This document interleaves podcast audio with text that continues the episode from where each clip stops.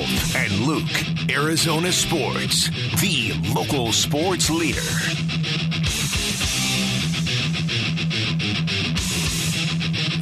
Ah, That's perfect. A little Metallica to head into the weekend. Tell me you wouldn't love to, you know, just plug the guitar in and play this in your garage. If you could just do Yeah, I was that, going to say, right? just I mean, casually pick up the guitar and can play you Metallica. imagine how cool that yeah, would be? yeah, just uh, first time, just pick it up and play the guitar like this. All right, you know what this means, Wolf? This isn't just for you to listen to Metallica. This means Kyle Vanden Bosch is joining us on the Arizona KBB. Sports Line right now. What's going on, Kyle? What's up, guys? Hey, uh, I can't play guitar, and it's 280 degrees in my garage, so I'm, I'm not picking up a guitar and playing in my garage. Yeah, but you wish you could. Uh, absolutely. Uh, all right, Kyle. I mean, here we go. Preseason starting tonight. I know it's just the preseason; it's not the regular season, obviously yet. But uh, there's there's a lot up in the air with this team as they kind of not completely start over, but really do start a, a, a new era. Um, what has jumped out to you? What are, what are you going to be watching for tonight? Yeah, yeah. To your point, yeah, look, preseason games uh, since I've played and since I've been retired have become more and more meaningless, and teams seem to care less and less. Um, I think it's the complete opposite this year for the Arizona Cardinals. There's a lot at stake uh, for this team, for this organization, and for the players on this roster. I mean, it, you know, just from the outside looking in, it almost looks like this is an expansion team with, you know, 24 new coaches, uh, you know, a new GM, assistant GM, 47 new players. So there's a lot to still get sorted out. Um, and we, you know, I, you know, I'm sure the coaches have a good idea about who the dudes are, who who the guys are going to show up tonight, who the guys that uh, will be factors in the regular season. But um, it, you know, you got the feeling last year um, that a lot of the starting positions were grandfathered in, and maybe there was four or five roster spots up for grabs. And you know, this year's a different story. It could be, you know, there could be 20 different guys who are, um, you know, on the edge of getting cut or making the team, and a lot of it comes down to what they look like because you can uh, gather a lot of information about a player, how he's wired, how he prepares,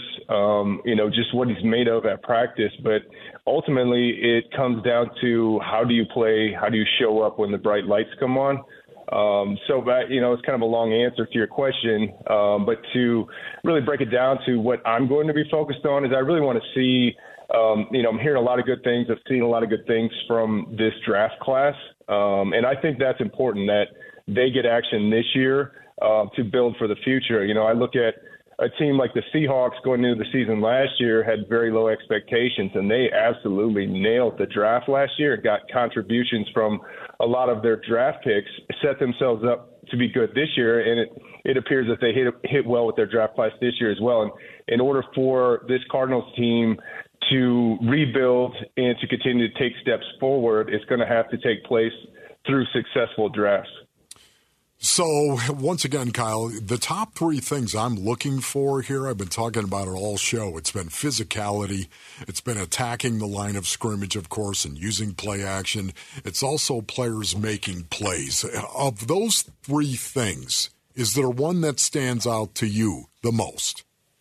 Yeah, I think it's the physicality. You know, it was one of the first things, one of the first words to come out of Jonathan Gannon's mouth is just it's a violent game and, and they will be a violent team.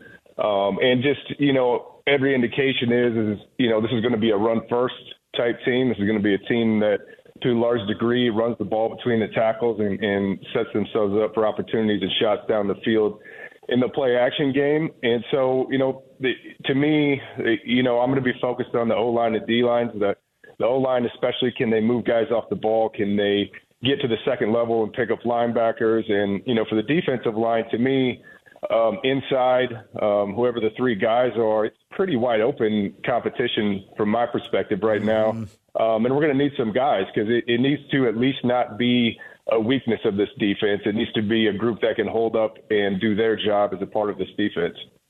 Talking to Kyle Vanden Bosch. Uh, Kyle sticking with the defense. BJ Ojulari now, you know, off the pup list, entering his uh, his rookie year.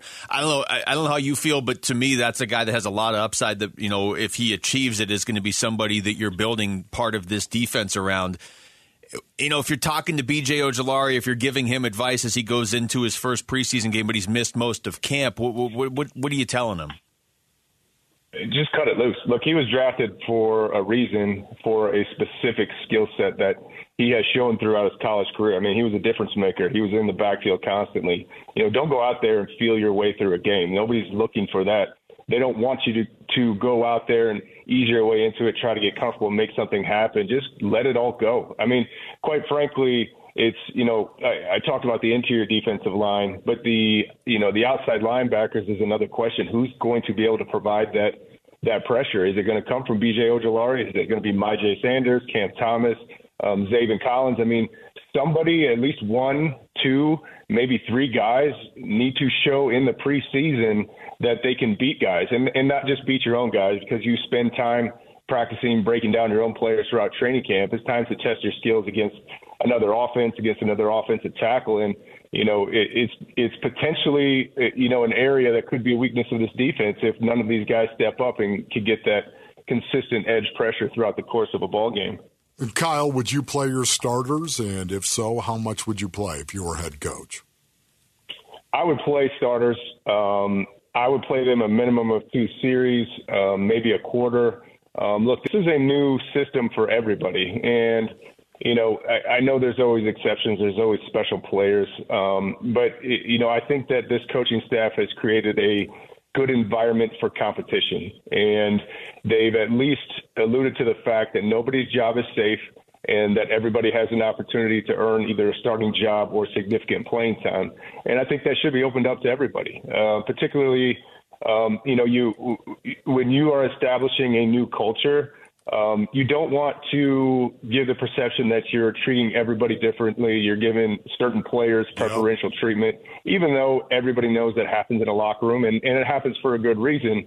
But at the same time, like you, you know, again, um, you know, I think you know, not to dwell on the past, but I think one of the failures of last season was the lack of development of the young players, particularly the rookie class. A lot of the rookies didn't make much of a contribution until late in the season when the season was already over. Um, I would like to see them throw some of these young guys in, throw them in in the preseason, um, so that they have an opportunity to fight for playing time, to either take playing time away from starters or potentially beat out that starter at some point. We're talking to Kyle Vanden Bosch. You know, Kyle, uh, we get into this season, when we get through the season, we're looking back on it, you know, because it is such a fresh start in a lot of ways. What would you want the identity of, of either this defense or this entire team to become over the course of this year?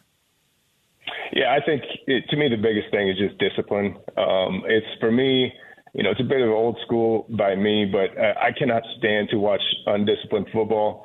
Um, it, it really is frustrating to me, and I know um, disciplined football, the type of football that potentially we could see from the Arizona Cardinals, where it's pound it, pound it, pound it, then take a shot, or you know, it's it. But that's it. it it's like we took a shot as an organization at trying something new and innovative.